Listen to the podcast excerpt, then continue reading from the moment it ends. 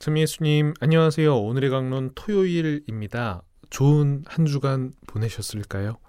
어, 이 방송 함께 하시는 여러분들에게 하느님의 은총과 축복 가득하시기를 기도드립니다. 오늘 제가 좀 많이 좋아하는 말씀 들었는데요. 어, 당대에 의롭다고 자신만만하던 바리사이와 당시 죄인이라고 손가락질을 받던 세리의 기도에 관한 이야기입니다. 두 사람이 기도하러 성전에 올라갔죠. 바리사이와 세리가 갔는데요.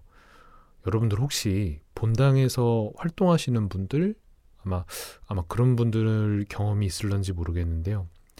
어떤 분이 활동도 열심히 하고 기도도 열심히 해요. 근데 사람이 참 별로야.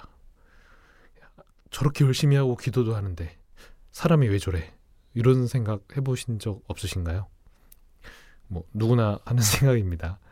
사실 저도 신학생 시절 우리 신학교 신학교에서는 또 얼마나 기도를 시키겠어요. 어딜 가나 사람 사는 데가 비슷하죠. 그 안에서 또 마음 안 드는 사람들이 있습니다. 신학교에서도 그 마음에 안 드는 사람이 기도하고 있는 모습 보고 있으면 야 저 저 저 저 저 어? 앉아 있는 시간이 아깝다.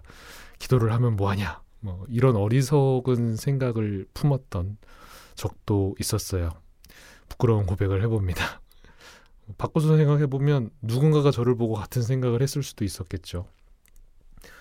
근데 오늘 복음을 보면 조금 이해가 되기도 하는 게 두 사람이 기도하러 성전에 올라갔는데 결국 의롭게 되어서 집으로 돌아간 사람은 한 사람이었습니다. 기도도 잘 해야지 오늘 바리사이처럼 하면 아무런 소용이 없다. 이런 생각도 해볼 수 있겠습니다.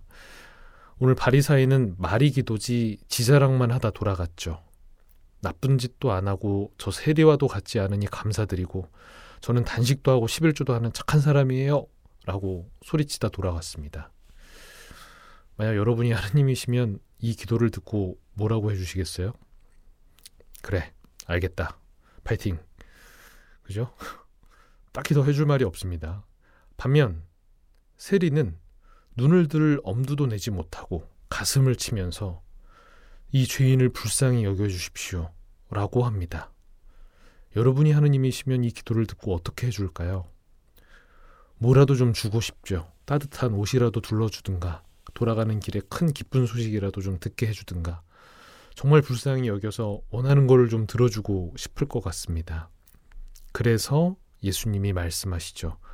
그 바리사이가 아니라 이 세리가 의롭게 되어 집으로 돌아갔다. 사실 바리사이의 기도는 자신만만해 보이지만 마음속으로는 인정받고 싶은 큰 구멍이 있습니다. 사람들 앞에서 외침으로써 내가 훌륭하다는 걸 인정받고 싶어 하는 사람은 진정으로 자신이 훌륭하다고 믿는 사람이 아니죠. 오히려 그 모습 때문에 그 사람이 얼마나 텅 비어 있는지를 알게 해줍니다. 얼마나 허전하면 저렇게까지 외쳐댈까라는 생각을 하게 하죠. 본인의 그런 마음을 솔직히 바라보고 하느님께 기도드렸으면 오늘 바리사이도 의롭게 되어서 집으로 돌아갈 수 있었을 겁니다.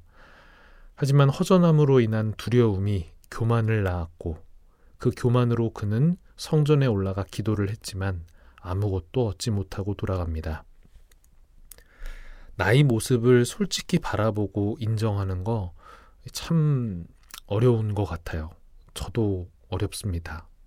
잘 본다고 생각했는데 나이 먹을수록 아직도 참 갈 길이 멀다라는 생각을 되게 많이 하게 되는 것 같습니다. 용기입니다. 내 밑바닥을 솔직히 바라보고 하느님 앞에서 고백할 수 있는 것. 사순식이 중반을 보내며 우리 모두가 하느님 앞에서 보다 솔직해질 수 있으면 좋겠습니다. 그런 은총이 여러분 모두와 함께 하시기를 기도드립니다. 저는 5주 뒤에 또 인사드리겠습니다. 5주 뒤면 부활식이니까요. 여러분들 잘 준비하셔서 기쁜 부활 맞이하시기를 바랍니다. 좋은 주말 되세요.